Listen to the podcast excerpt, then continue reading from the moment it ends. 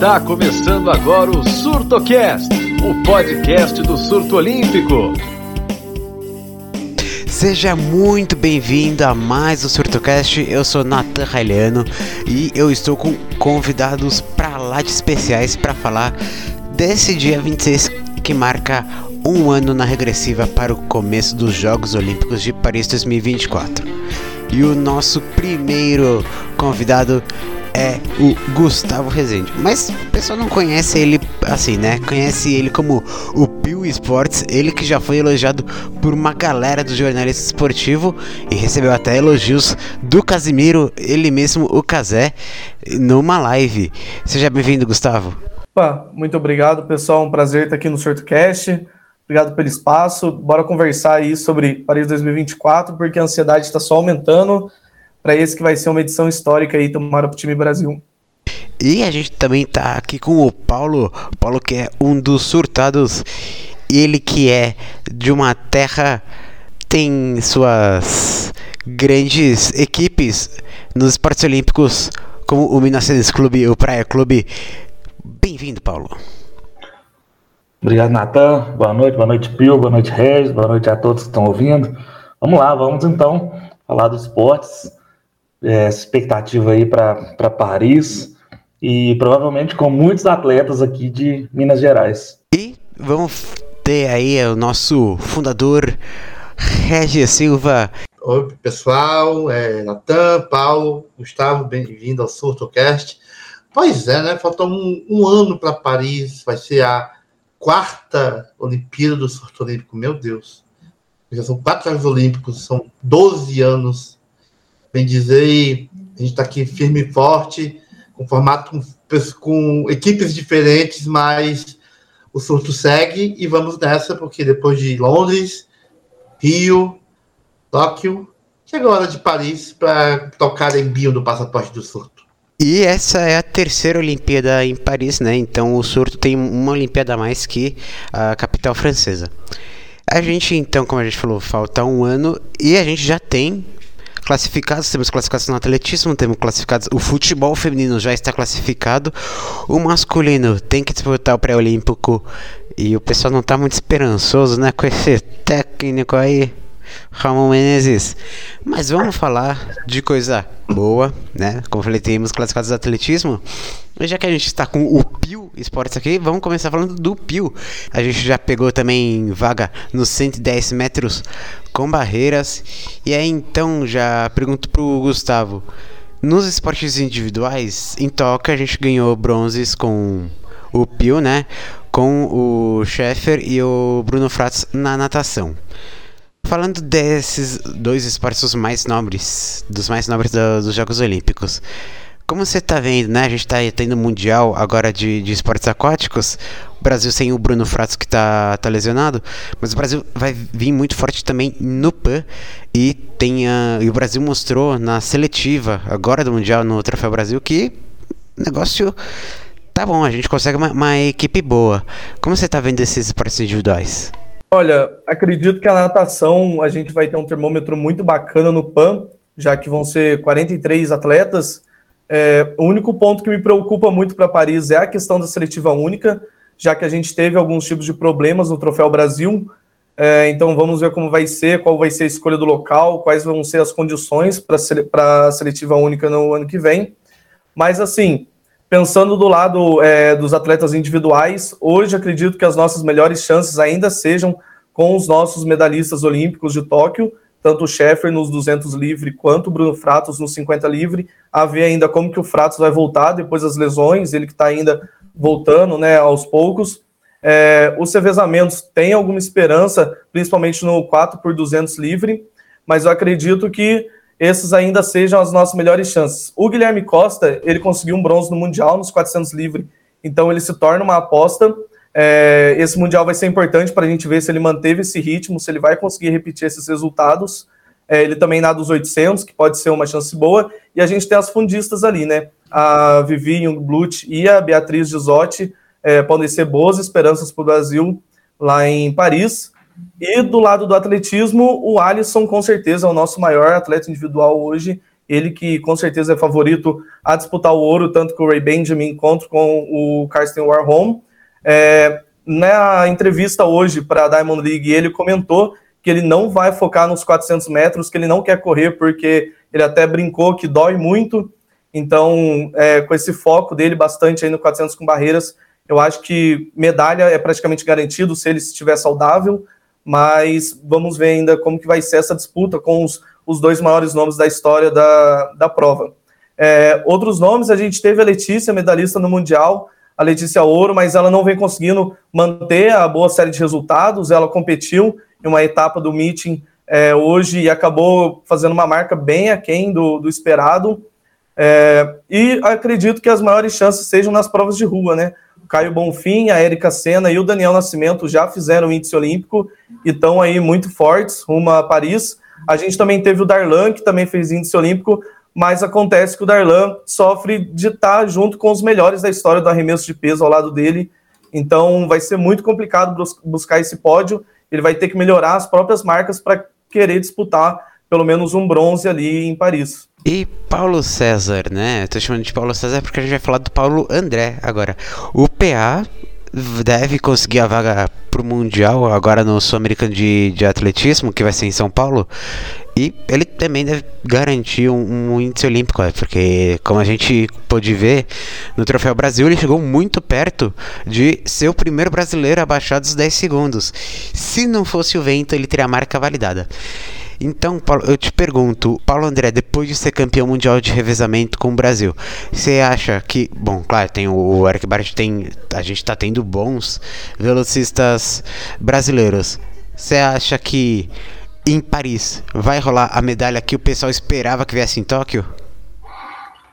Ué, rapaz, o, o Paulo André surpreendeu bastante esse retorno, ele já apresentar o nível que ele apresentou, sabe? Acho que ele pegando o ritmo de competição, acredito que ele pode sim melhorar essa marca, e eu acredito, pela, pela, pelo tempo que eles, os brasileiros já vêm fazendo, essa marca de 10 segundos aí vai cair logo, logo, porque está sendo por, por pouca coisa, por questão Aí nós tivemos né, no troféu agora várias marcas batendo abaixo de 10 e o vento é, influenciando para a marca não ser validada, né?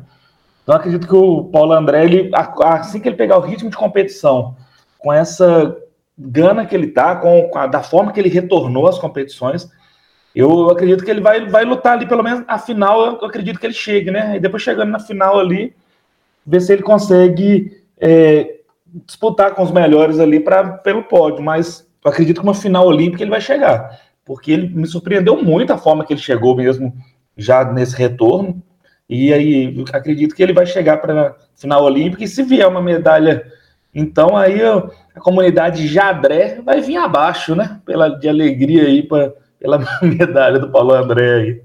E Regis, o Gustavo falou dos melhores da história no 400 com barreiras também, no arremesso com o Darlan. O Darlan sai sem medalha, sai sem medalha de toque justamente porque ele tá enfrentando os melhores da história. E a gente tem isso também no salto com vara. O Thiago Braz, ele vem de dois pódios seguidos, né? Ouro na Rio 2016, o bronze em Tóquio. E ele também enfrenta talvez o melhor da história, que seja o Duplantis, que daqui a pouco vai tentar saltar 10 metros. E talvez a gente não esteja exagerando, porque ele realmente está querendo cada vez mais alto. Em Paris a gente vai ter um detalhe na pista de atletismo que ela vai ser de outra cor. É, então você acha que além de, do histórico, da histórica pista roxa, a gente vai ter muitos recordes quebrados no atletismo?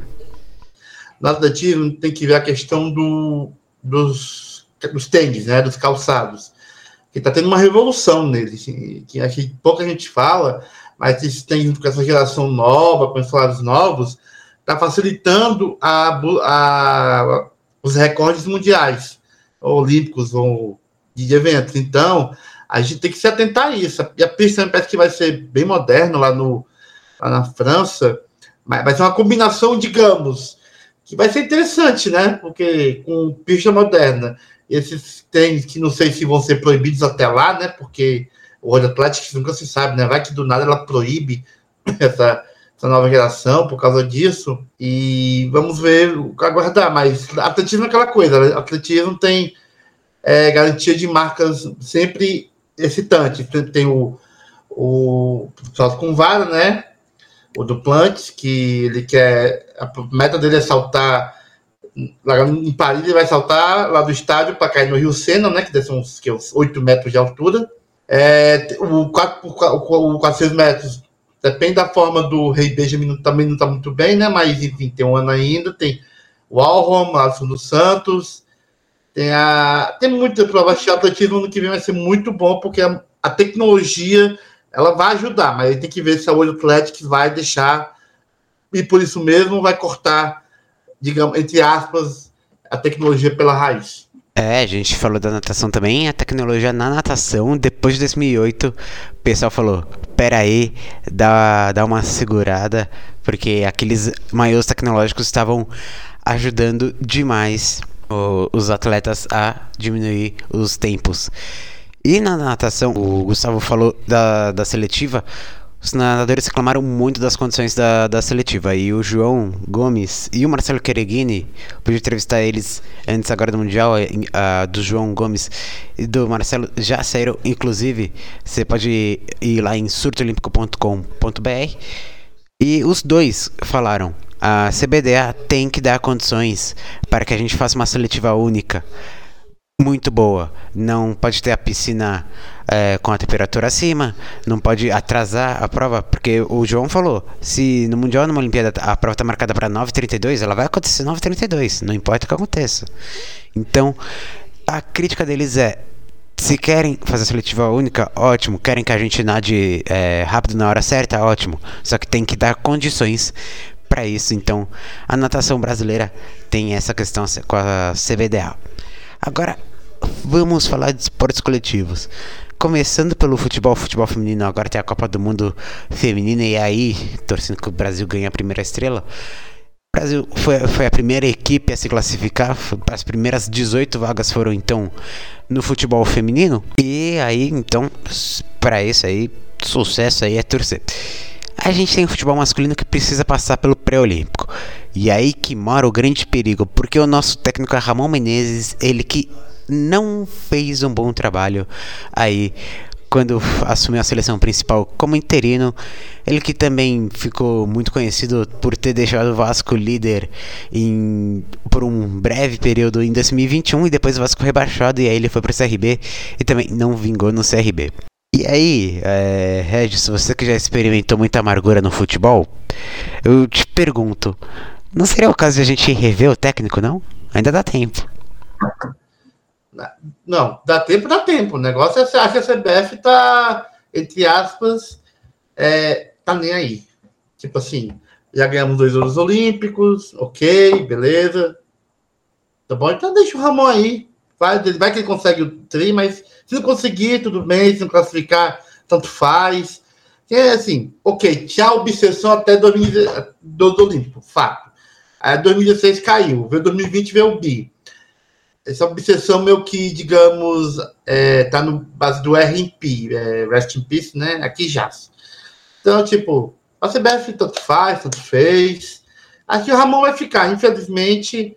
Sim, para quem espera que o Brasil vai conquistar o tri, é, busca esse tipo, eu quero conquistar o tri, é o lamento informar, mas eu acho que estão, tipo, sabe, meu 2004 sem estresse. 2004 foi eliminado, né? Não conseguiu a vaga, foi para Paraguai, Argentina, Londrino pré-olímpico, inclusive, eu lembro bem disso. Papinho, Diego, e teve aquela coisa de baixar a calça na concentração. Né? Mas, enfim, memórias que eu não gostaria de ter, mas infelizmente elas persistem. E mas eu acho que a CBF não tá nem aí. O Ramon vai e tanto faz, tanto fez. E Gustavo, a gente vai ter uma França aqui, o Mbappé, para ficar no PSG, entrou até o Macron na conversa pedindo para ele ficar na França justamente para os Jogos Olímpicos, né, para poder tentar o ouro em casa, assim como Neymar conseguiu na Rio 2016. A gente tá vendo, a gente teve a Copa do Mundo Sub-20 recentemente, e a gente viu que o Brasil não é, não é a cereja do bolo, muito pelo contrário, tem muito time é, em níveis mais altos. E aí, é, as duas medalhas de ouro não devem entrar em campo se o Brasil classificar para a Olimpíada, né? E no pré-olímpico a gente venceu o Sul-Americano Sub-20, venceu. mas é, também não, não encantamos. Você acha que tem um risco de Brasil não classificar para os jogos? Então, eu acredito que tem um risco e acredito que o problema não seja só o Ramon Menezes, mas tem uma questão também é que os clubes brasileiros não interessam mais liberar jogadores para esses torneios. Acredito que até para as Olimpíadas vai ser um problema conseguir a liberação dos jogadores e acredito até mesmo pelo interesse dos jogadores. Né, hoje talvez o interesse deles seja mais aumentar o passe e eles acreditam que isso seja é, feito de forma mais rápida no futebol aqui no Brasil mesmo, jogando as ligas nacionais, do que propriamente indo para as Olimpíadas é, depois do ouro do Rio de 2016, tirou, como o Regis bem falou, tirou um peso gigante das costas do futebol brasileiro e hoje eles não têm mais essa, essa sede de conquistar é, uma medalha olímpica. Acredito que ficou em segundo plano para o futebol brasileiro e isso, infelizmente, acarreta numa desvalorização dessas competições. Então, acredito que o Brasil possa sim ficar fora do, do das Olimpíadas e Conquistou o Sul-Americano Sub-20? Conquistou, mas chegou lá no Mundial, o Uruguai teve uma campanha excepcional, muito melhor que a do Brasil. Tem muitos talentos, tem uma equipe fantástica. A própria Argentina tem uma equipe hoje é, que para mim é melhor que a do Brasil. E infelizmente a gente está um patamar abaixo, não por talento, porque a nossa geração segue sendo muito boa, mas sim por falta de interesse mesmo do próprio futebol brasileiro nos Jogos Olímpicos. E Paulo, você que cobriu a Copa do Mundo Sub-20, acho que pode dizer melhor do que ninguém aqui lascou. pois é, é um, só ainda um ponto dessa questão do, do interesse, né, que o, que o Regis e o Pio também falaram aí, tem uma questão da questão de não, já não ser mais a medalha inédita, isso diminuiu o interesse, inclusive, dos próprios jogadores, né, em, em estar fazendo parte desse grupo, é, e teve uma questão que foi o problema lá do agasalho do Kobe que eles não, não usaram. E aí o Kobe também diminuiu o interesse, assim, digamos, dessa visibilidade para o futebol, sabe? Então tudo está culminando mesmo para uma, uma delegação um pouco mais frágil mesmo para as Olimpíadas de, de Paris, se a gente chegar lá. Então é, é, são fatores mesmo que diminuíram esse interesse.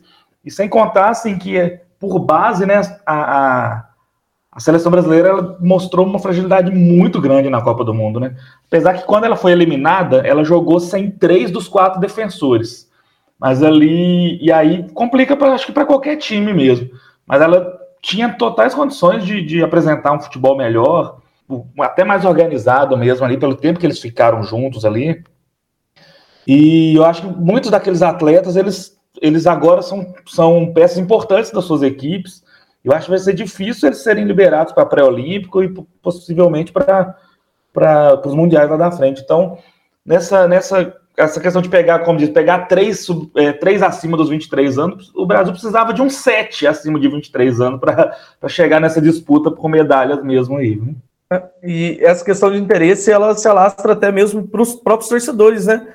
Então, quando tem a convocação, os próprios torcedores pedem para os clubes não liberarem os jogadores dos seus clubes com medo de lesão, né, com medo que alguma coisa possa acontecer e comprometer a temporada do, do clube na qual eles torcem. Então acredito que nem pressão da torcida teria caso o Brasil não avançasse para as Olimpíadas. É, e por falar em classificação olímpica, a gente vai falar agora do vôlei, que tem pré-olímpico em outubro, sendo que o torneio masculino, o Grupo do Brasil será sediado no Rio de Janeiro, no Maracanãzinho.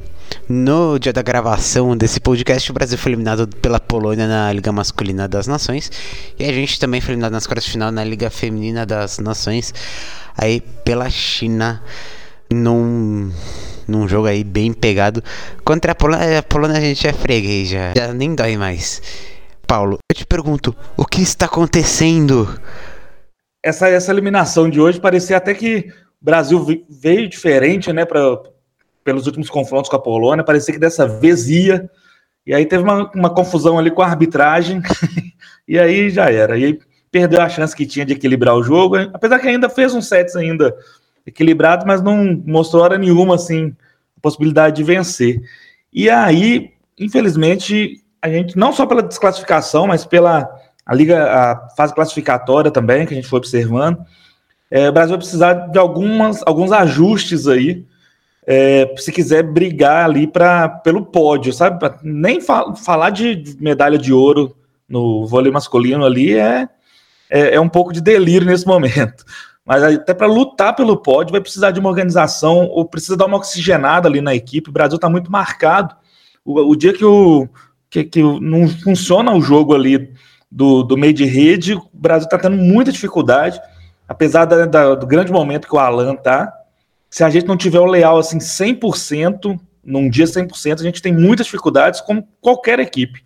Então, é, é, o Brasil vai precisar dar uma oxigenada mesmo, e eu espero que o, não sei se vai ficar muito em cima, mas que o Renan tenha ainda alguma carta na manga aí para mexer nessa equipe, porque do jeito que tá, para brigar pelo pódio vai ser difícil. Quanto mais sonhar com medalha de ouro. É, e Gustavo, a gente tá preocupado porque o vôlei sempre foi muito bem, né? A gente, se a gente pegar desde do 2004, ouro no masculino, 2008 ouro no feminino, prata no masculino, que se repetiu em 2012, 2016 ouro no masculino, Tóquio a gente teve a prata no feminino e a gente tá vendo a chance de a gente até ficar sem medalha, né? Por mais que o torneio olímpico seja um formato diferente, a gente tá vendo esse risco, né? Não existe mais bobo no vôlei. Sim, e hoje foi até um sentimento estranho antes da partida, porque é meio como se a gente já estivesse aceitando a derrota para a Polônia. O Brasil entrou hoje com favoritismo nenhum. A Polônia era totalmente favorita, o resultado não surpreendeu ninguém, e isso é totalmente preocupante, né? O vôlei brasileiro entrando em quadra sem ser favorito, já com um resultado pra, é, muito previsível, né, de derrota. Então é um problema aí, como o Paulo disse, não sei o que o Renan tem para tirar alguma carta da manga ainda, é, não sei se a solução seria também a troca do comando técnico, faltando um ano para os Jogos Olímpicos. A gente percebe, né? Tem várias decisões que foram criticadas. A gente teve o corte do Abuba, que muita gente falou que talvez é, né, foi errado ali. Mas talento tem, essa geração não é uma geração perdida. E é complicado, porque no momento hoje a gente sabe que o Brasil está uma prateleira bem abaixo de algumas seleções. É o que eu falei, é você pegar uma seleção como a própria Polônia, como uma França, numas quartas de finais de Olimpíada e falar, tá aí, perdemos, então não tem como a gente ter um, um pensamento positivo para 2024 por enquanto. Vamos ver que no pré-olímpico, né, jogando em casa, com a torcida empurrando, o Brasil consiga desempenhar um voleibol muito melhor do que vem sendo apresentado até agora. Regis, o Pio falou sobre mudança de comando técnico e você tem amores distintos entre o masculino e o feminino, porque o Renan você não gosta. E o feminino você tá só esperando o Zé Roberto ganhar para falar que ele é o maior técnico de todos os esportes do Brasil. Então, o que, que você pensa sobre isso? Ah, olha, assim, a Liga das Nações ela retrata bem o atual estágio do vôlei brasileiro, né? Tanto masculino e feminino. Infelizmente, nós não estamos mais no topo da cadeia alimentar, digamos assim. Agora estamos ali, é, top 6, top 8, é a dura realidade. É, renovação, esse tipo de coisa, é, é, o que estamos passando, mas de ter um medo, assim, a questão da categoria de base que também me deixa preocupado, mas enfim, vamos nos até os fatos. Renan é péssimo, ponto. Dando fraquíssimo, paneleiro, que não, não sabe, assim, nós, nós sabíamos que ele não ia, ele não ia ser uma boa escolha. Tava na cara, mas o tempo confirma, confirma, mas a CBV também não se interessa em botar o outro porque é panela, panela que cozinha unida, termina unida e o Renan vai ficar. Tipo, o Renan só cai se ele conseguir a façanha e não classificar para os Jogos Olímpicos. Aí, pelo amor de Deus, aí tem que ser uma catástrofe. Não, não pode. Ele teria que sair, ele iria sair, mas como o Brasil deve classificar, infelizmente, não, não vamos ter essa alegria de ver ele demitido. Mas Zé Roberto aquela coisa, Zé Roberto ele consegue fazer tipo assim, um litro de limonada com um limão e meio. Ele é, não sei como ele consegue, mas ele consegue. Chegar na final do Mundial, por exemplo, foi um feito gigante. Por exemplo, tinha, um, tinha, tinha a Julia Bergman, né, que estava ocupada com a, com a faculdade, e teve que se virar com o que teve. Ele conseguiu se virar com o que teve. Teve jogos espetaculares contra o Japão, passou por cima da Itália, e a Sérvia, com a Boscovic no dia de é, inspiração máxima. O Brasil não foi pai, mas vice-campeonato mundial, poxa, ninguém esperava o feminino. Por isso que eu digo que o Zé Roberto, se o Zé Roberto tivesse mais elenco melhor, disponível, a base feminina do Brasil também está sofrendo um pouco. Acho que ele conseguiria fazer horrores, mas está complicado agora. Mas a situação do vôlei em geral, falta de investimento, ele sofrendo.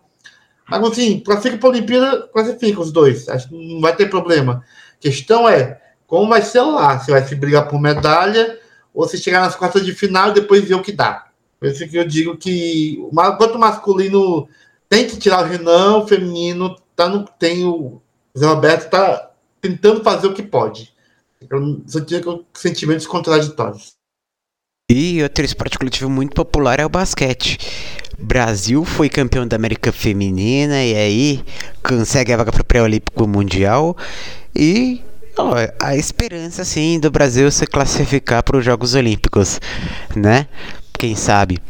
E também aí tem o masculino tem uma seleção muito boa, né? Mas também vai ter que ralar bastante aí para conseguir essa vaga. E aí então eu pergunto pros três, isso, esse vai ser tiro e queda. Sim ou não? Basquete consegue vaga? Pode falar, responder se sim nas duas ou só em uma, ou se não em nenhuma. É, polêmica. Não em nenhuma. Nenhuma das duas. Rapaz. Gustavo? Sim no feminino, não no masculino. Paulo? É, eu tô nessa também. Eu, eu acho que o, o feminino mostrou um, um, time com muito brilho, sabe? Eu acho que isso pode fazer diferença aí nessa, nessa decisão aí por vagas. Eu acho que ele cortou um caminho che conseguindo chegar nesse pré-olímpico aí, que eu acho que ele pode beliscar essa vaga sim. Posso fazer uma emenda, minha opinião? Eu acho, sim, caso CBB consiga receber um dos pré-olímpicos, aí eu vejo chance para o feminino. O fator casa vai fazer a diferença. A CBB enviou pedido a solicitação para que o Brasil receba um dos pré-olímpicos mundiais. Se conseguir, aí eu já, eu já acho bem possível, porque o, a, o fator casa vai empurrar. Aí eu penso que dá, mas fora do Brasil, aí eu já, digamos, entre 50% e 25% de chance, mas muito difícil. Mas se for no Brasil, eu acho que essa vaga pode vir sim no feminino. Masculino é complicado, mas tem aquela questão que tem Copa do Mundo, tem que ser dois melhores do continente, né, das Américas, tem o Canadá que está muito bem, Estados Unidos vem é, mais difícil o masculino, só no pré-olímpico, acho mais, a não ser que vai que, o CBB também vai querer sediar um pré-olímpico mundial, mas sim, expectativa realista, não e não. Concede, aí muda de figura. Então vamos voltar aí ao individual, mas também tem a parte de equipe né, nessa modalidade que é a ginástica. A ginástica brasileira tá, talvez seja a modalidade que mais tenha dado grandes resultados para o Brasil nesse ano. Afinal, foi na de trampolim, na artística e na rítmica. Estamos ganhando medalha em todas. Trampolim aí com a Camila e a Alice Gomes. Na rítmica, o conjunto tem a Bárbara Domingos e a Giovana Santos. A Giovana Santos que brilhou ano passado no PAN, que foi no Rio de Janeiro. Esse ano também foi muito bem. Ela, ela praticamente disputou todos os ouros com a Babi. E o conjunto que foi campeão em cima da Itália e da Bulgária, que são grandes conjuntos. Foi campeão no misto. E o Brasil foi bronze no geral, já em duas etapas aí no conjunto geral, que é a prova olímpica. A prova olímpica da ginástica rítmica no individual é o individual geral. E a Giovana foi a sétima colocada na última etapa. Então, estão deixando muito a gente sonhar. E legal que a Giovana disputou os Jogos de Tóquio no conjunto. E, então ela tentaria a segunda Olimpíada dela, só que na, no individual. Na ginástica artística, a gente tem a Rebeca Andrade indo para tentar o individual geral, lembrando que ela foi campeã mundial ano passado nessa prova. A gente tem o Caio que tá brilhando nas etapas de Copa do Mundo, é, como a gente tem por aparelho na ginástica artística, por que não sobra aí um, uma medalha para Flavinha, talvez na trave, no solo, ou, ou a medalha da Rebeca no solo também, porque convenhamos, baile de favela merecia uma medalha olímpica no solo no individual também, né? Então, Gustavo, que como você tá vendo essa grande ascensão da, da ginástica que tá trazendo medalha fim de semana assim, fim de semana também? Olha, a ginástica brasileira passa por sua melhor fase da história, é, né, considerando as três modalidades ali. Primeiro, começando pela ginástica de trampolim, estou é, muito animado com a Camila Lopes. Acredito que ela consiga a vaga olímpica já no Mundial, porque ela está sendo finalista em todas as etapas de Copa do Mundo e, consequentemente, no pódio. Então, ela sendo finalista mundial, ela já garante a vaga olímpica dela. E, assim, não vejo outro cenário sem ser ela finalista olímpica. Aí, pódio é outra coisa. Por enquanto, ela tem resultados bem constantes. Então, tem uma certa chance aí. Na ginástica rítmica, é uma pena a gente não ter final por aparelho, é, porque a Babi vem muito bem na fita. A gente teve agora a Giovana Santos é, indo muito bem também na bola e no arco. Mas no individual geral, eu coloca um pouco ainda o pé no chão, acho que a gente está ainda um pouco longe do pódio, mas do conjunto tem que esperar ver aí como vai estar tá a questão da Rússia, da Bielorrússia, mas hoje o Brasil é sim um baita candidato à medalha no conjunto geral. É, acho que a série mista alcançando ali a casa dos 32 pontos dá uma melhorada bem grande no conjunto geral brasileiro, na soma ali da, das duas apresentações. E na ginástica artística, aquilo, Rebeca Andrade chega com é, com muitas chances de medalha no salto, no solo, no individual geral. Caio Souza é um dos melhores generalistas do mundo hoje. A gente ainda tem o Caio na final das argolas, na final do salto, tem a, a própria Flavinha na trave, o Nori na barra fixa. Acho que não faltam chances para o Brasil de medalha no, em Paris, mas ainda tem que esperar, porque para mim hoje as mais consolidadas ali de chances seriam conjunto geral na rítmica, Camila Lopes no trampolim individual e a Rebeca Andrade no individual e no salto. É, e Regis, como bem chamou a atenção Gustavo, a Federação Internacional de Ginástica acabou de liberar russos e bielorrussos a voltar para as competições. Só que o COI ainda não confirma que eles vão poder estar tá, tá nos Jogos Olímpicos. Mesmo assim, se a gente lembrar em Tóquio, por exemplo, na ginástica rítmica, os ouros foram de Israel e da Bulgária. Né? Como a gente teve as irmãs Averina é, quase quebrando ali o ginásio, depois que a Lenoy Ashram foi a campeã individual geral. E a gente teve é, os países de fora do leste europeu já começando a ganhar suas medalhas, mesmo enquanto a Rússia e a Bielorrússia estavam estavam competindo.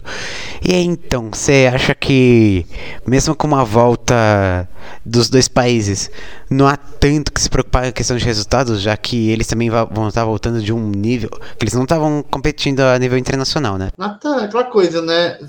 Tem outra. Será que vai dar tempo de qualificar? Que essa é a minha pergunta, porque é só a partir de janeiro do ano que vem. Que, a, que russos e, Belaru, e os belarusianos vão voltar a competir. Ou seja, provavelmente é não vai, dar, não vai dar mais tempo de alguma qualificação olímpica para eles. Ou seja, eu acho que isso vai ser uma questão meio que já descartada. E eu penso que acho que já está essa atual é, distribuição de forças, para mim, eu acho que é definitiva. O Brasil, como você falou, que a questão do, da ginástica rítmica, na, ginástica rítmica no, na Olimpíada é só o individual geral e o conjunto, né, que é o mistura do geral, eu acho que o Brasil tem muitas chances, reais chances de brigar por um top 5, porque não é medalha, medalha também. Que é sempre do dia, né? Porque um, um erro de aparelho aqui, outro erro de aparelho acolá, faz toda a diferença. E o negócio é você cravar. Você crava, no dia cravando é o que importa. E com os atuais resultados, eu vejo muito tanto a Bárbara mesmo a Giovana, acho que as duas vão brigar mesmo, tipo, pegar uma final, pegar um, um bom resultado, tipo, um, talvez um top 12, um top 15, que é fenomenal em termos de ginástica rítmica brasileira. E o conjunto está muito vivo por medalha. Um bronze, nossa, bronze.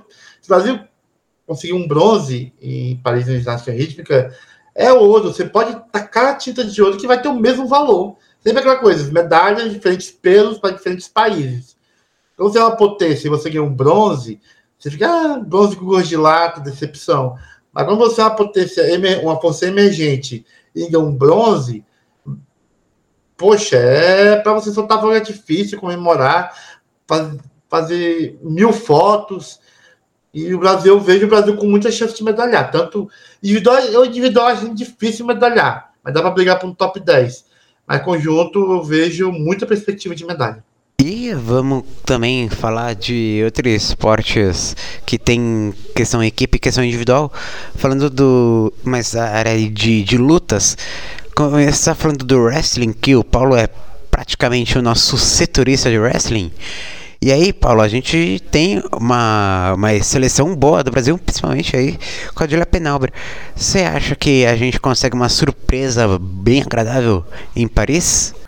Pois é, o, a luta também tem essa questão de estar tá no dia, né? E a Júlia, ela tá ficando sem. A Júlia e a Laís, tá? São duas que estão sempre ali, ficando sempre no, no, top 5 ali, tá sempre chegando próximo ali de pódio. Vira e mexe, elas sobem em pódio também. Então vai depender de como que elas vão chegar lá, questão física, né? Porque depende de muita força. É, as duas eu acredito muito que podem brigar assim por medalha num, num, dia bom, ali caindo numa chave também favorável, né? Que tem, o West tem muito disso também. Você já pega logo o, os favoritos ali, já vai te desgastando muito. Aí às vezes você bate o favorito e, e já desgastou tanto que no próximo você já não, não tá na sua melhor condição. Então, é, tem, tem essa questão. Então a Júlia e a Laís, que estão sempre batendo no top 5, imagino que elas podem também brigar por uma por um lugar no pódio aí, brigar por uma medalha também. Passar a palavra primeiro para o Gustavo. E aí você aproveita, pode falar de wrestling e também já puxar um pouco pro judô, né? Que a gente tem a Rafaela Silva, o Baby, Dino Baby. Pô, chega em competição grande, o cara parece que vira a chavinha dele, né? E então, como você tá vendo aí o wrestling e o judô? É, até sobre o wrestling, eu queria até fazer uma pergunta para o Paulo, é, que eu fui pego de surpresa na última semana que o Brasil repatriou um russo, né? O Sosruko, se eu não me engano, o nome dele. Ele é tricampeão europeu e agora ele está defendendo as cores do Brasil. Será que ele chega forte para Paris? Será que a gente tem alguma chance com, com esse novo nome da integrante da seleção? Bom, o Brasil está fazendo isso, né? Tem, um, tem outros repatriados aí também, mas que ainda não, não mostraram o, o Esqueci o nome agora. Eu de... acho que o Eduardo Sogomonian. É, Sogomonian, esse mesmo. Então, que eles também já vinham com uma carga também de bons resultados, mas ainda defendendo, como diz, as coisas brasileiras, ainda não, não acertaram ainda não. Vamos ver esse nome aí, é um nome que é, é mais forte, né? Vamos ver como que vai chegar. Eu não não vi ele ainda competindo, sabe? Principalmente depois assim de que ela faz essa parte de vir para cá, né? Começa a treinar aqui no Brasil. É, vou, eu vou ter que esperar um pouco para observar isso daí, mas o, o, no masculino é um pouco tem sido um pouco mais complicado lutar ali contra o pessoal do, do leste europeu ali. Mas vamos ver o que, que, que vai acontecer por, por essas repatriações aí e tem também um, um talvez não para essa Olimpíada, que já está muito em cima, mas que é César Alvan, se não me engano, que é um brasileiro também que está lutando, está subindo agora do sub-20, sub-23, que também está vindo com muita força, que, que agora entende essa experiência né, desses lutadores é, próximos aí, que também vão ajudar bastante ele, e também pode chegar a, a uns resultados importantes, mas talvez não para essa Olimpíada, porque ele ainda é muito novo, mas a gente vai buscar aí, mas no masculino eu acho um pouco mais complicado. É, no, nas categorias de base, né, o Brasil teve alguns bons resultados no wrestling ultimamente. Eu, se eu não me engano, o Igor Queiroz, ele foi bronze no Mundial Sub-23, então tem, tem alguns nomes aí. E aí o, o Nathan... Oi? Não, é, é, é, eu tava tentando lembrar o Igor Queiroz. o César Alvano não, não, é tão novo, não. É o Igor Queiroz que comemora puxando assim. É. tipo, tipo o Hulk Hogan. No, e aí o Natan né, já puxou a questão do judô. É, o judô brasileiro hoje, se eu não me engano, a gente tem seis atletas no top 10 de suas categorias. E é um país que está ali qualificado para levar seis atletas em, em cada categoria para Paris, né, preenchendo as 12 vagas. É, a gente tem a Rafa Silva, que infelizmente ficou fora de, de Tóquio, mas vai chegar muito forte para Paris. Ela vem de resultados muito positivos. Ali na categoria dela né, ainda tem a Jéssica Ferreira, que está muito bem também. No próprio feminino, a Mayra está concentradíssima no ouro olímpico. Né? acredito que seja a última meta da carreira dela. Ela não tem que provar mais nada para ninguém, mas para ela seria muito importante esse ouro olímpico. Ela está passando várias competições sem atuar, focando principalmente em Paris. É, no masculino, como você bem disse, o Rafa ele é um atleta clutch, né? Ele é bem parecido com o Thiago Braz chega ali no, no vamos ver, nos campeonatos importantes e ativa outro modo, tá muito bem. O Daniel Caim subiu de categoria e tá voando, né? Teve resultados muito bons, infelizmente ficou fora do último Mundial por lesão, mas acredito que hoje sejam as melhores chances do Brasil. Tem muito atleta bacana vindo é, nos últimos tempos. Como eu disse, tem seis atletas né, dentro do top 10. Ali nos pesos pesados, a gente tem tanto o Rafa quanto a Bia no feminino. A Bia também, com certeza, chega como uma forte é, competidora para medalha. Então, acho que vamos medalhar no judô novamente em Paris, seguindo a tradição mas vamos ver a quantidade aí, talvez duas, beliscar três, quatro medalhas, seria bacana demais. E continuando no mundo da luta e falando de outra Bia, Regis, a gente tem no boxe aí uma grande esperança de medalha. Afinal, o boxe desde 2012 tá trazendo medalha toda edição. E aí a Bia bateu na trave em Tóquio. E a gente tá achando que essa é a hora, né? De ela levar o ouro. E o Brasil que tá, tem o Suga também, que foi muito bem no Mundial esse ano. Então, Regis, depois do boxe é, ficar ali na, na, na beira do precipício, tá garantido para mais duas Olimpíadas. E quem sabe o Brasil não traz muitas medalhas, né? Não, é, foi um alívio, né? O boxe estava tava para cair à beira da, da extinção olímpica, a crise entre a IBA e o COI. É, eu acho, nossa, cara, o, o COI vai COI tá tão puto que o COI vai tirar logo de logo Paris, a já tira logo. E aí ia ferrar pra gente, porque o boxe brasileiro atualmente está numa crescente, né? Tá muito bem organizado, bons lutadores mas agora que a gente tem a certeza que mesmo até Los Angeles está garantido, acho que a Bia vai poder atrás desse ouro que ela persegue, né? Que ela ficou com a prata em Tóquio. E o Suga, né? Achei, é, achei uma grande esperança no masculino. Acho que, para mim, acho que esses dois eles estão muito para pegar medalhas em, em Paris. Eu acho que com a cabeça mais um pouquinho mais aliviada, né? Porque agora também tem a questão que a Bia agora lutou é, profissional, né? Recentemente e mais profissional pode lutar em, também no, no boxe olímpico, antigamente era permitido, mas desde o Rio, eu acho, está permitido. Eu acho que a Bia tem. Para mim, a Bia vai pegar esse ouro na base do ódio lá em Paris, que deixou escapar em Tóquio, mas na raiva ela vai pegar em Paris. É, e a gente tem no, no, centro de treinamento do boxe brasileiro, a gente tem as conquistas olímpicas, né, dos lutadores. E aí tem, tem espaço ali para mais alguns. Viu? Então, quem sabe? Lembrando que o boxe, os finalistas de, das categorias olímpicas no PAN conseguem a vaga. Ou seja, é pro Brasil ir ao máximo de finais possíveis e aí levar as vagas para Paris. Tá, rapidinho que eu não sei se vocês têm a mesma impressão sobre o boxe brasileiro, mas parece que, dependendo do chaveamento, todos os atletas têm chance de medalha, né? É, a gente vê no Mundial, no Mundial Militar, sempre assim, no feminino a gente tem a Bia Ferreira, mas também tem a Bia Soares, tem a Jussielen, tem a, a Bárbara, no masculino tem o Bolinha, tem o Yuri Falcão, então dependendo do chaveamento é uma incógnita, porque pode sair medalha de qualquer categoria o Brasil realmente vem muito bem na, nesse que é um dos esportes mais antigos do, dos Jogos Olímpicos. Agora vamos falar dos mais novos, né? Skate, surf. Olha, a gente não vai dar esperança aí pro pessoal que acha que o breaking tem chance, porque, gente, o breaking não tem muita gente classificar pra Olimpíada, o breaking brasileiro. Então, vamos com calma. Os medalhistas de ouro do PAN vão pra Olimpíada.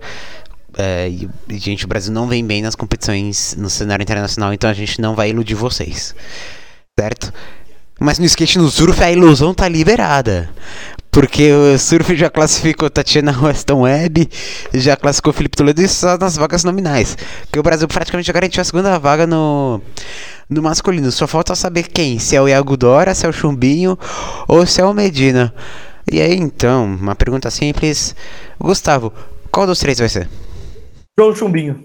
Por quê? Acredito, acredito que ali em Tiarupo vai ser uma disputa insana, principalmente. Ah, não tem nem como descartar alguém, né? Iago Dora, João Chumbinho, Gabriel Medina, Jack Robinson, John Florence. São cinco nomes sensacionais no estilo de onda taitiana e são cinco que vão disputar as duas últimas vagas. Mas eu acredito que o Chumbinho vai prevalecer. Ele e o Medina, para mim, tem os estilos que mais se adequam ali para Tiarupo. Uh, foi interessante que ontem o Scooby, na transmissão da final, comentou que o Chumbinho foi o cara que ele mais viu fazer coisas surreais é, naquela onda. Então, acredito muito nele. Aí, a história passando lá para Trestles muda um pouco, né? É, mas não sei, eu tô sentindo aí que o Chumbinho vai. Porém, seria importantíssima a terceira vaga caso Medina fica de fora dessa, dessa escolha, porque ele gosta muito de Tiarupo. E seria, assim, seria uma catástrofe ele ficar fora. É, ele, ou seja, ficar mais quatro anos sem uma medalha olímpica e ainda mais na onda, que provavelmente foi a onda que mais projetou ele, aquela bateria dele na final contra o Kelly Slater, aquele absurdo. É, enfim, qualquer um que for, tá garantido um show de brasileiro. Garanto que é, os dois devem ir para a final. Felipe Toledo é um cara que não tem muito histórico de surfar ondas grandes muito bem, mas né, nessa preparação, hoje ele é o melhor surfista do mundo, sem dúvidas. É, eu acho que uma preparação certinha ali, ele chega muito forte, favorito também lá em Paris. Regis, é, a terceira vaga viria pelo ISA Games, né, do ano que vem. E aí eh, fica a questão: se o Brasil consegue a terceira vaga, a vaga vai para a equipe. E aí cabe ao Brasil decidir quem iria. É, mas aí é que tá. O Ítalo tá machucado. É, deve já tá melhor já na época do ISA Games 2024. E fica a pergunta. Poxa, é, vamos supor que classificou o Medina pela WSL. WSL. E aí você fica a questão: João Chumbinho ou o Ítalo, porque o Ítalo não tem o direito a, se, a defender o seu título? Ou você iria no, no chumbinho? Caso você tivesse a decisão. Claro, te, é, teria que para isso o Medina se classificar pela WSL. Quem você levaria? O chumbinho, que vem no, num excelente, no, com excelentes resultados, ou o Ítalo, que não ganha uma etapa da WSL desde 2021, mas ele teria a chance de defender o título olímpico. É, que bela bomba você jogou no meu colo, hein? Maravilha, que delícia. Vai, vai, joga banana, vai, te vira, joga a bola quente para cima de mim, tá? Tudo bem. Se é para ir, vamos. Rapaz, assim, que tá a questão, eu acho que tem que, diferentemente de treinador ruim, tipo Renan, vamos ter que ir para fase. E quem tiver melhor, vai. Eu iria pelo Chumbinho, que ele está visivelmente numa fase melhor. É que, inclusive, que ele vai classificar pela WSL. Aí joga o Medina com o Ítalo eles que se virem lá no, no Isa Games. Mas no caso específico que você disse, é, meu Deus, eu iria de Chumbinho. Eu gosto muito do Ítalo campeão olímpico, defender o título mas o Chumbinho tá numa fase melhor, tá com pessoas bem melhores.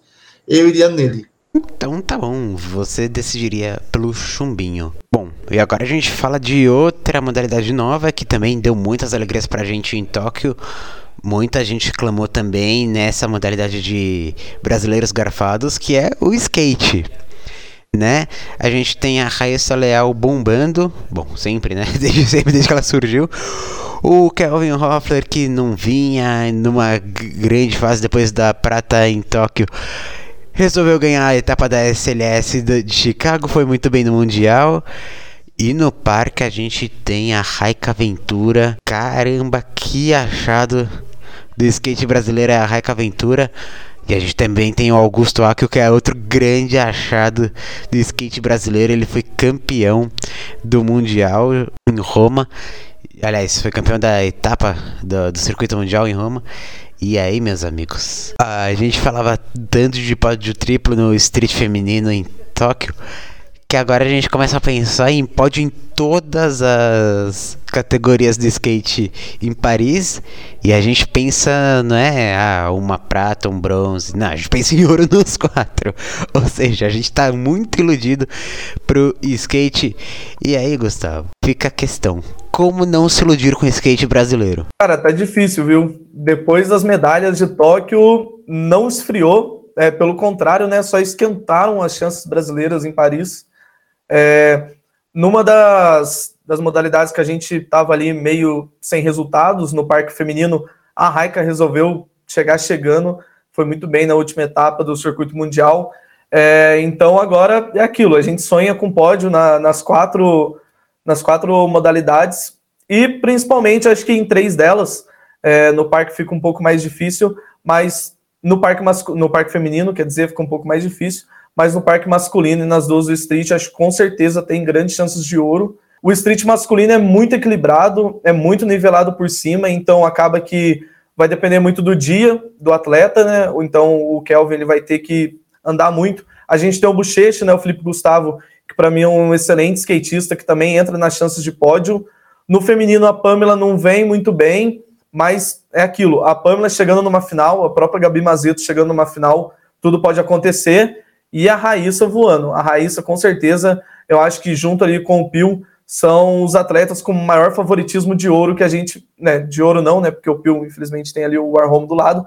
Acredito que a Raíssa a gente pode cravar com a maior chance de ouro que a gente vai ter junto com o surf em Paris. E Paulo, você que já tentou fazer o backflip da Raíssa Leal e acabou se machucando, a Raíssa é realmente talvez o maior ícone olímpico do, do Brasil, junto com a Rebeca Andrade e o Pio, né, atualmente. E ela tem uma torcida tão grande que a gente lembra que em Tóquio, né, o pessoal fez piada com Despertando o Melhor de Nós porque a gente ficou torcendo para crianças caírem.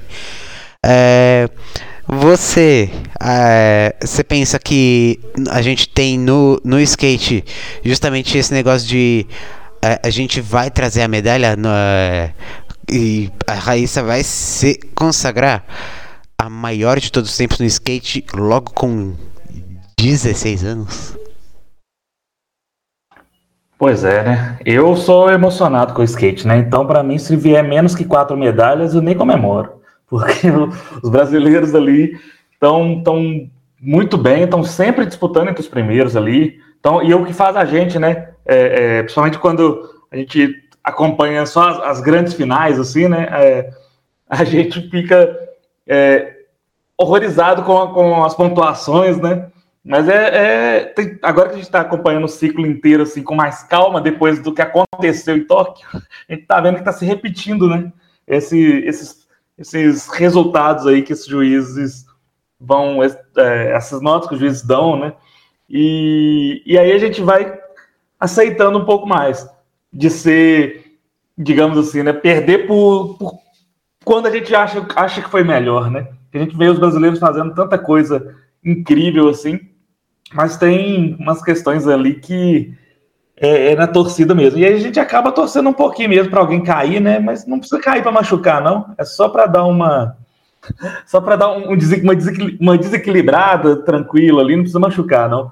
E pode dar os brasileiros. Então, eu, eu acredito muito da Raíssa, né? O que falou aí essa é uma medalha que a gente conta com ela.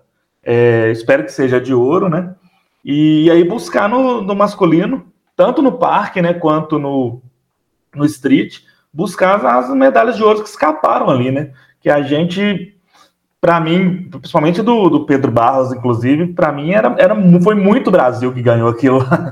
então, não, não, como diz, os juízes deram para outros, mas faz parte. Mas acho que no masculino a gente vai buscar essa medalha de ouro que escapou em Tóquio. Então, eu acredito muito em, em nessas duas medalhas de ouro aí, de, da Raíssa e a do Parque. Ou o, o, o Pedro, ou o próprio né, o Akio também. Um deles vai buscar essa medalha no, no Parque masculino. E assim como na Fórmula 1, né, com o Lewis Hamilton, acho que se a Sky Brown ganhar ali no skate park feminino, a medalha no quadro de medalhas vai ali para a Grã-Bretanha, mas no coração vai para o Brasil. É, Regis, você que viveu o Sydney 2000, a gente vê no, no skate, né, uma grande esperança de medalha. E em Sydney 2000 a gente viu isso é, com algumas equipes, inclusive o próprio futebol, o pessoal também acreditava muito no ouro no hipismo. Mas a, gente parece estar numa situação muito diferente, né? Porque a gente não está vendo um risco atualmente no skate de a gente perder medalhas como o Brasil fez, ou a delegação inteira do Brasil fez em 2000, né? Não, cara, porque eles devem ter que trazer memórias tão dolorosas, hein? É desnecessário isso. Nossa, 2000 foi horrível. 2000 foi tão foi traumático. Tipo, para me dizer que não foi perda total, a melhor medalha, sim, claro, toda medalha olímpica, então, é o link, mas aquela coisa, né? A gente, mas eu chego com muitos favoritos em si, em vôlei de praia, é, na vela, né? no hipismo, no vôlei, futebol, e acabou saindo seis pratas, seis bronzes. Sim, o mais positivo foi o, a prata do 4 por 100 no revezamento do atletismo, né? O famoso é prata, é prata, é prata, é prata do Galvão, que é a narração que ficou para a história do esporte. Mas aquela coisa, gente tem medo, tem pavor dessa palavra pipocar, assim, em Olimpíada, porque sempre o, o Balubê de Rouet, né? Clássico, né? Foi defenestrado após Sydney mas deu a volta por cima quatro anos depois. Foi campeão olímpico, teve o doping do, do cavalo irlandês, né? Do irlandês. E o, a, aquela coisa, a justiça demorou quatro anos, mas ela se fez. Mas acho assim, skate, acho é mais difícil acontecer uma surpresa. Acho assim que para minha Raíssa, é que o, o ouro que faltou em Tóquio, torcendo que não sejam os mesmos juízes, vai vir em Paris, né? Que enfim, foi vergonhoso. Tem a Raíca, né? Que eu acho também um nome muito forte, que vem no, no parque. Aí vai, tipo assim, espera, esperamos que seja um domingo no parque, trocadilho. e Sky Brown não é brasileira, cara. Não, não Gustavo, não cola, não, tá? É britânica, tá? Não vê. A gente tá, tá muito fominha, quer a medalha direto para pro Brasil. Não, não quer. Sempre, sempre. não quer a terceirização. Olimpíada, Olimpíada é clubismo nossa, é clubismo nível hard. A gente fecha com a Raika no ouro e a Sky Brown na prata, então. Ah, se, mas se a Sky cair, tá bom também. Que isso. Mas é o que dizem, né? O Sky é o limite. Falamos do skate e aí agora temos que falar dele. Do tênis. Bia Dadimai, aliás, Bia Dadimai, a, a gente esteve na entrevista dela ontem e Cara, a Bia é demais, né? A Bia falou sobre a possibilidade de fazer é, dupla com a Luísa para Paris. E ela gosta da ideia, elas já ganharam um torneio juntas antes. Mas tem essa questão, né? A Bia é 100% dedicada ao simples e a Luísa é 100% dedicada às duplas. E aí tem esse negócio. Mas o será em Roland Garros. E vamos lembrar bem: Roland Garros, a Bia chegou na semifinal. E vamos lembrar também que no início do ano, Rafa Matos e Luísa foram campeões do Australian Open nas duplas mistas. E era uma dupla 100% brasileira. Estão deixando a gente sonhar novamente. Eu vou perguntar pro, pro Paulo. A Bia já mostrou que ela é uma das melhores do mundo.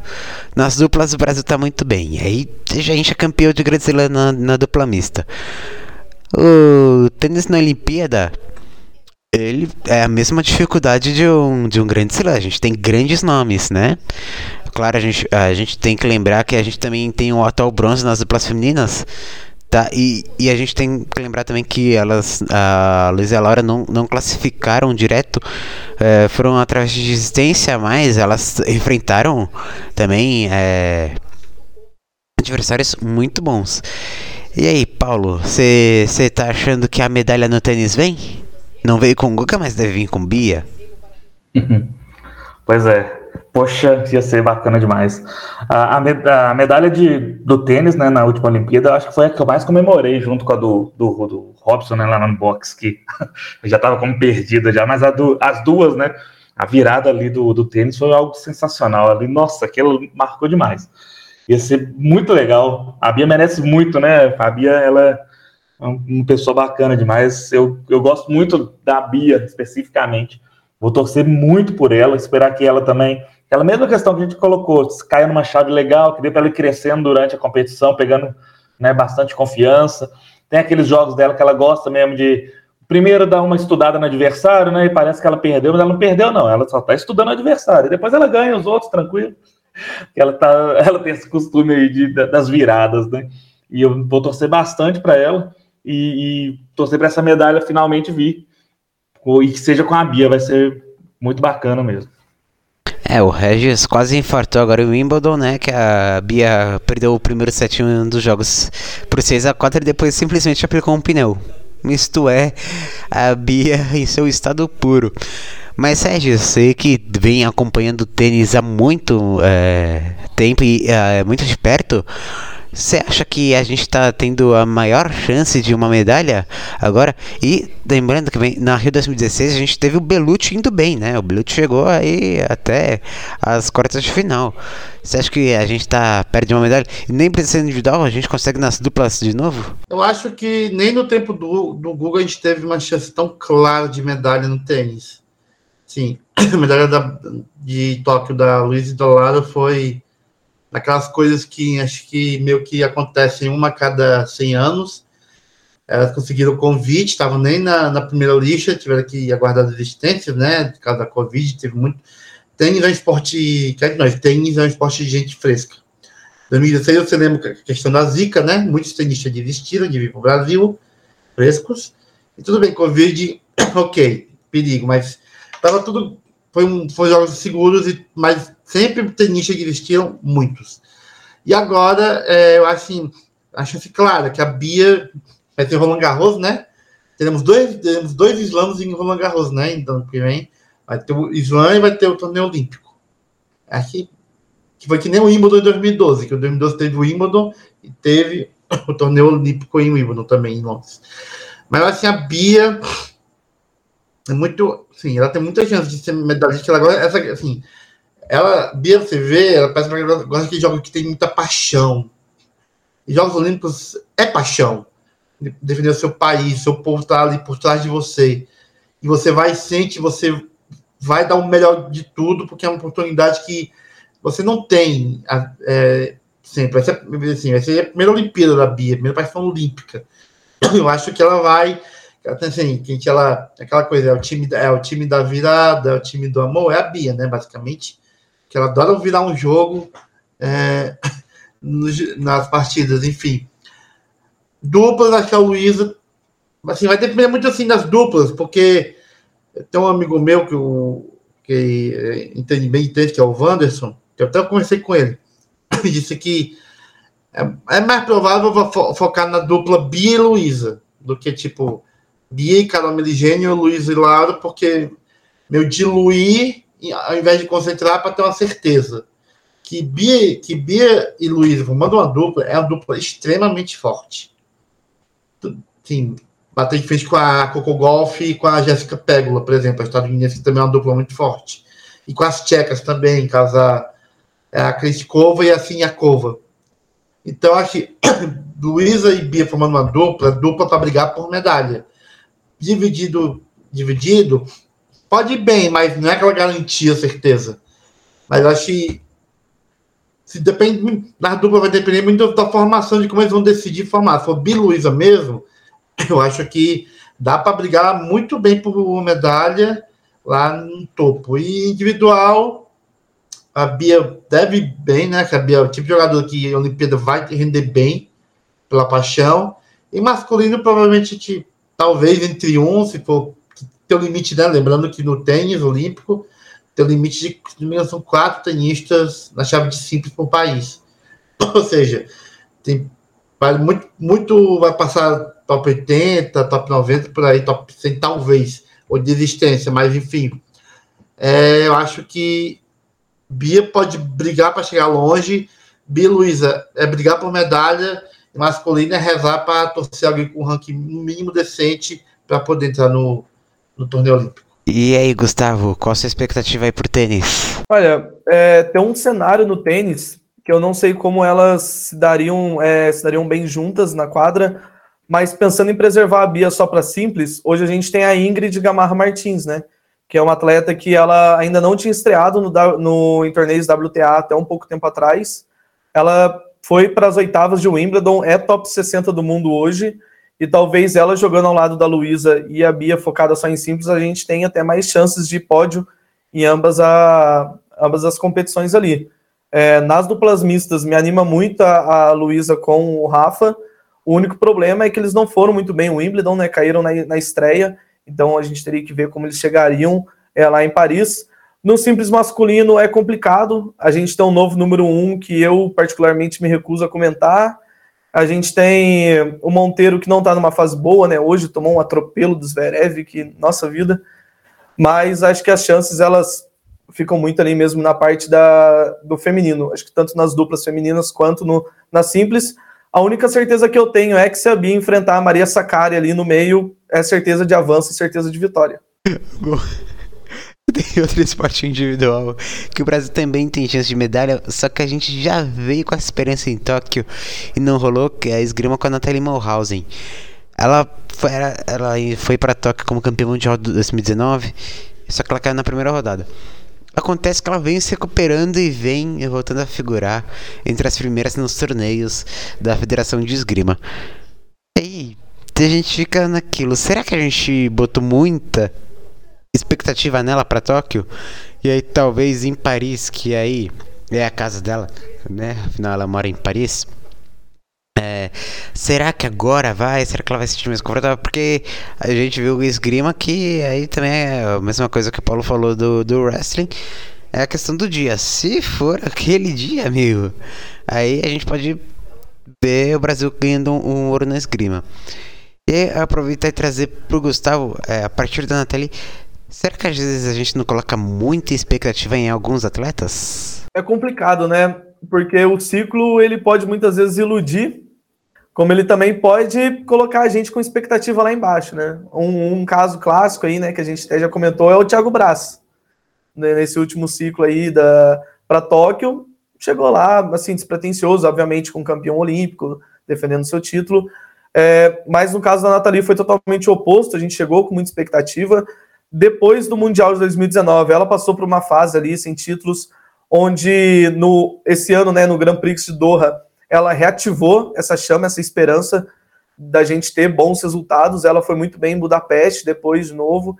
Então ela vem numa temporada muito boa. É, a expectativa é justa, mas é aquilo. Ela vai estar tá enfrentando as melhores do mundo. Ela é uma das melhores do mundo hoje, mas é muito equilibrado a questão da esgrima. Com, conforme você vai chegando na chave principal, depois ali do, do round de 32, as coisas vão afunilando de uma maneira muito é, enfim, muito nivelada por cima e acaba sendo um desafio muito grande. O problema é que a Nathalie é a única esperança nossa, né? O outro brasileiro que a gente poderia comentar seria o Alexandre Camargo no Florete, mas que não vem tendo um ciclo muito bom também. Então, a, acredito que as expectativas em cima da Nathalie não são apenas pelos resultados dela, mas sim por ela ser a única esperança do país. É, e aí, o, o Paulo, né, a gente está comentando essa questão da Nathalie, é, ela talvez é, seja aquele aquela medalha que, que não veio em Tóquio e foi a mais surpreendente porque por exemplo a gente falava da Raíssa Ouro com as, a Pamela e a Letícia fazendo pódio triplo mas é, a gente não, até que lidou bem com a ideia de, de ter outras atletas terem ganho, né? Tudo bem que o pessoal reclamou bastante da, do sistema de, de avaliação do, do skate ali. Mas é. Mas sobre isso, é, você concorda com essa informação que talvez foi a, a medalha que não veio que mais decepcionou a gente? E você acha que agora, assim, dá para confiar que vem uma medalha? Pois é, eu falei na, na outra vez ali que eu sou emocionado, né? Então, para mim, se foi campeão mundial, eu já coloco o hino na ponta para tocar já. Já espero que vai vir a medalha de novo. Então, quando não vem, quando quando veio da Natália assim, eu fico triste, porque é uma das medalhas que a gente conta, né? Pô, é o campeão mundial, tá chegando na Olimpíada, vai chegar. Mas, então, é, é eu, eu coloco como decepção, não dela, né? Não me decepcionei com ela mas na decepção por contar com aquela medalha pelo potencial que a gente sabe que, a, que o atleta tem. Então serve para ela, serve para Raíssa também. Se não vier a medalha de ouro para Raíssa, por exemplo, eu já tô, já tô no alto do pódio esperando ela chegar, assim, já tô daquele jeito. Então, se não vier, é uma decepção, mas não com a atleta, né? Que a gente sabe que não, depende ali só dela vencer naquele momento, apesar de que depende muito dela. Mas se não tiver um dia bom, não adianta. Mas é, eu, essas, essas, esses candidatos, assim, né, muito à frente, é, quando estão numa situação muito. recentemente ganhou o título mundial e chega na Olimpíada, eu, eu realmente considero uma decepção, porque eu conto com essa medalha. Falar, essa aí já foi, vamos pensar na próxima. Eu já começa a torcer pelas próximas. Então, eu considero isso daí. É uma decepção, é uma decepção não com o atleta, mas com aquela continha ali que a gente faz de opa, agora vai, vai chegar na, na 15 medalha, vai chegar na décima de ouro, alguma coisa assim, que acaba não acontecendo quando esses campeões mundiais não, não trazem pra gente as medalhas, né? É, e Regis, a gente citou, é, citou com você o Sydney 2000, mas a gente tá vivendo um momento do esporte brasileiro que tá muito raro.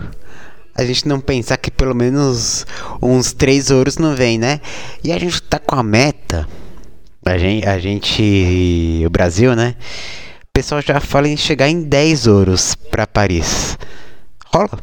Eu acho viável. Claro que você tem que ver que Olimpíada é muito variável, mas você pegar o histórico assim, tipo, do, dos resultados anteriores, a gente sempre assim, de acordo com os resultados, é viável, mas a Olimpíada, principalmente dos esportes individuais, esportes disputados em um dia só, como esgrima, como judô, como taekwondo, é tudo muito do dia. E claro também, além de ser do dia, tem um fator sorteio da chave, porque não é simples que, por exemplo, a, a Nathalie deu muita azar sorteio da chave em Tóquio. E pegou um, pegou um adversário forte e foi eliminado logo na primeira disputa. Então, é sempre, judô é basicamente isso. É muito, por exemplo, é, tão certo quanto noite e dia é que o Rafael Silva vai enfrentar o Ted Riné antes da final. Ele sempre é assim. Então, vai depender muito do, do sorteio do dia. Mas 10 medalhas, o Brasil tem muito perto de bater o recorde em Tóquio. Faltou muito pouco.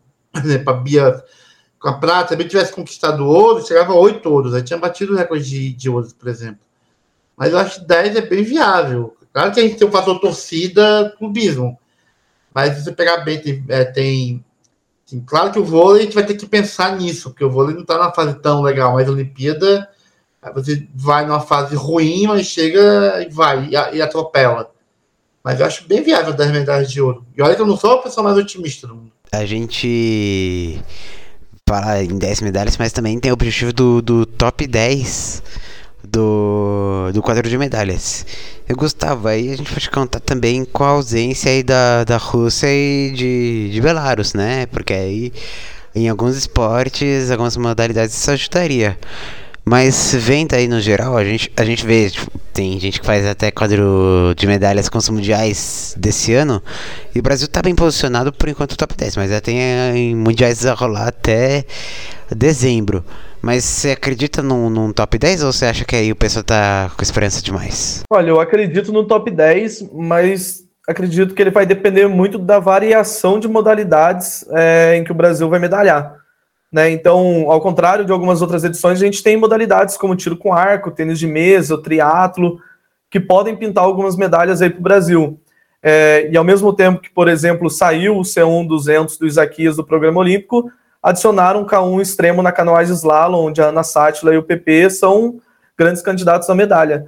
Então, acredito que vai depender muito dessa variação de, de esportes em que o Brasil vai subir no pódio.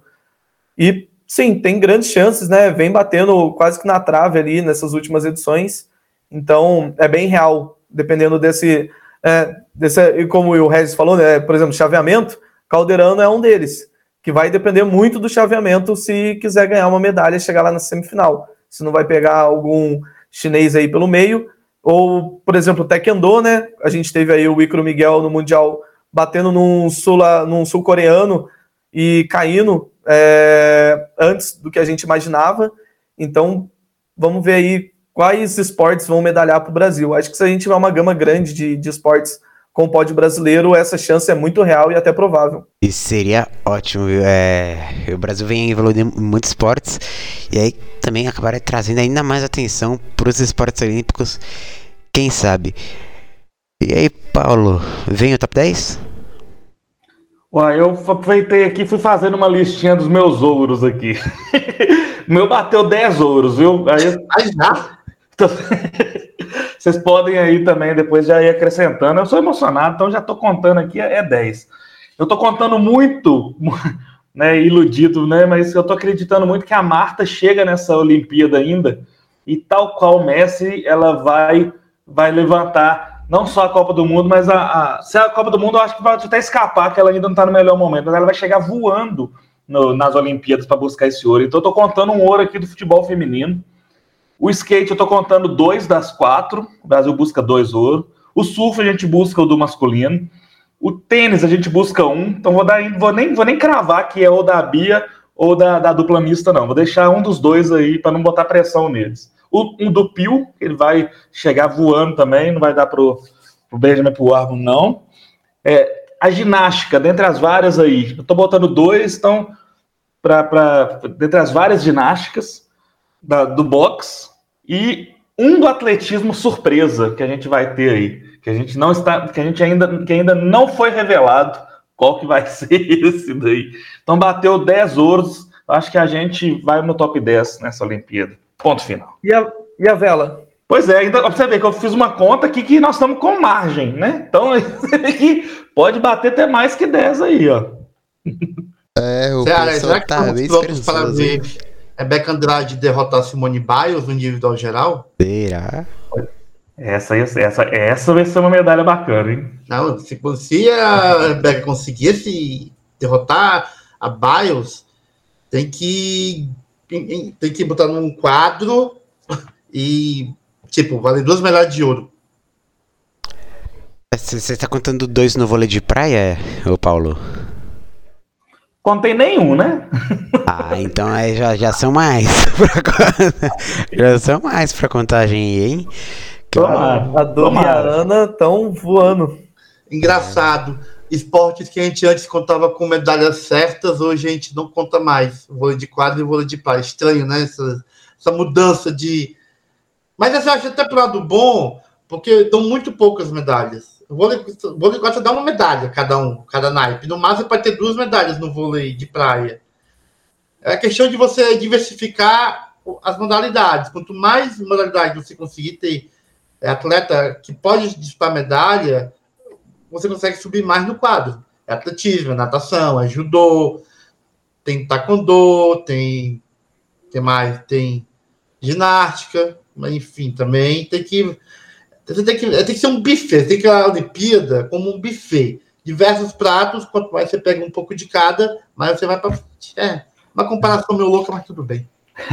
Mas foi falando aí, eu já fui fazendo a conta aqui, já dá para chegar quase em 15. Se contar que judô dá para beliscar alguma coisa. O Marco Almeida da Almeida eu nem coloquei aqui também, dá para beliscar um ouro. Então, se, se apertar, a gente bate até 15 ouro aí, hein? Eu não vou, a, vou não a, criar a, muita expectativa, não. A gente, a gente tá muito otimista emocionado, pelo amor de Deus. Daqui a pouco a gente tá colocando 3x3 na conta. Daqui a pouco, quem é China? Quem é Estados Unidos no topo de quadro de medalhas? E olha que lá no Mundial de Atletismo Paralímpico, a China já quase ficou para trás já. Perspectivas. Daqui a pouco a gente vai falar assim, ah, a gente vai ganhar mais ouro que a França, hein? Vai, vai se vingar de 98 de uma maneira muito feliz. Né? Bom, gente, esse foi o nosso SurtoCast especial um ano para Paris 2024. Agradecer ao Gustavo, o Pio Esportes, por ter aceitado o convite. Então, vou pedir para você se despedir, né? Você falar aí suas redes sociais e também parabenizar pelo seu trabalho. Bom, muito obrigado aí, Natan, Paulo, Regis, pelo espaço. Foi muito bacana esse papo. É, fica aqui meu agradecimento. Meus parabéns também pelo surto, né? Indo para a quarta Olimpíada, não é nada fácil, é, é um trabalho de muita qualidade. E para quem quiser me seguir também é Pio Sports em todas as redes sociais, Twitter, Instagram, TikTok. O que nasceu e já morreu, Threads também. Mas enfim, é só seguir aí que a gente vai estar tá unidos nessa rumo a Paris 2024. Paulo, o maior fã de Belchior do Brasil. Diga aí suas redes sociais e deixa aí seu, seu recado. Bom, é isso, né? Agradecer aí o, o Pio, que eu acompanho bastante também a, as redes dele aí, tem tá, tá trazendo sempre pra gente informações também, é bem bacana. É, e que a gente possa manter esse otimismo, né, que a gente teve aqui durante a, a nossa nosso bate-papo aqui, que esse otimismo possa se manter né, em alta até lá em, em Paris, né, faltando um ano aí, então que esse otimismo nosso possa chegar e até essa até o, o os dias lá de Paris mesmo. Então, que esse um ano que resta até Paris a gente possa manter esse otimismo em alta. Regis, o Pierre de cobertura brasileiro, deixa aí o seu, seu recado, suas redes sociais. Bem, falta um ano, né? Caramba, velho. 2026, 2024, 2008, 2002, 2016, 2020. 15 Olimpíada já? Poxa! Não, tá tudo errado. Tá, tá alguma coisa errada aí. Deu. Que é bem décima Olimpíada, não sei, tá por aí. Não tô mal, de conta. Enfim, mais uma Olimpíada. É isso aí. Desde 88 também pirando aí por diversos motivos. Por favor, conte pra mim que eu sou de humanos eu não sei matemática. É a décima, mas você viu como eles falaram décimo quinto, vocês entenderam porque a gente fala que ele conheceu o Guilherme Paraense, porque enquanto que ele tava lá em Roma, não sei se... eu não sei contar, mas enfim, é, eu sou velho mesmo, vai décima Olimpíada, é aquela coisa, é, é como vai ser a emoção de como se fosse a primeira, como sempre, que você comprar uma Olimpíada é a coisa mais maravilhosa do mundo. E faltando um ano para Paris vai ser aquela coisa, contagem regressiva, bater no peito. E nossa, vai começar tudo de novo. E graças a Deus que vai começar tudo de novo. Então é isso, vamos curtir, vamos acompanhar, vamos ver os brasileiros, e não só os brasileiros, porque a Olimpíada não se resume ao Brasil. São duzentos e tantos comitês olímpicos nacionais, e todos eles também são loucos por Jogos Olímpicos, assim como a gente, surtados. E vamos nessa, 165 dias e contando. É, redes sociais, arroba Regis Silva, não recomendo. E Futolímpico, obviamente, né? Tá aqui no Threads e sigam a gente, que a gente tá já muitas coisas, muitos planejamentos e prepare. Paris vai ser nunca, vai ser como nunca você viu antes. Valeu. É isso, então um ano para Paris 2024, né? Dia 26 de julho de 2024.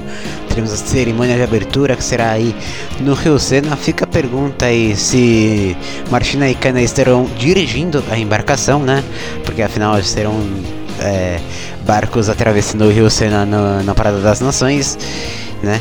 E brincadeiras à parte, aqui quem apresentou foi Nathan Railiano, no Twitter arroba com TH underline Railiano. Não se esqueça de aí nos ajudar na nossa vaquinha. A gente quer levar a Laura a Nath, a Natália, duas mulheres para cobrir em loco os Jogos Olímpicos em Paris. E aí a vaquinha tem o pix surtoolímpico.gmail.com Doe e nos ajude aí a fazer uma cobertura em loco dos Jogos de Paris. A gente agradece aí a presença, a sua audiência e a gente se vê no próximo Surtocast. Até!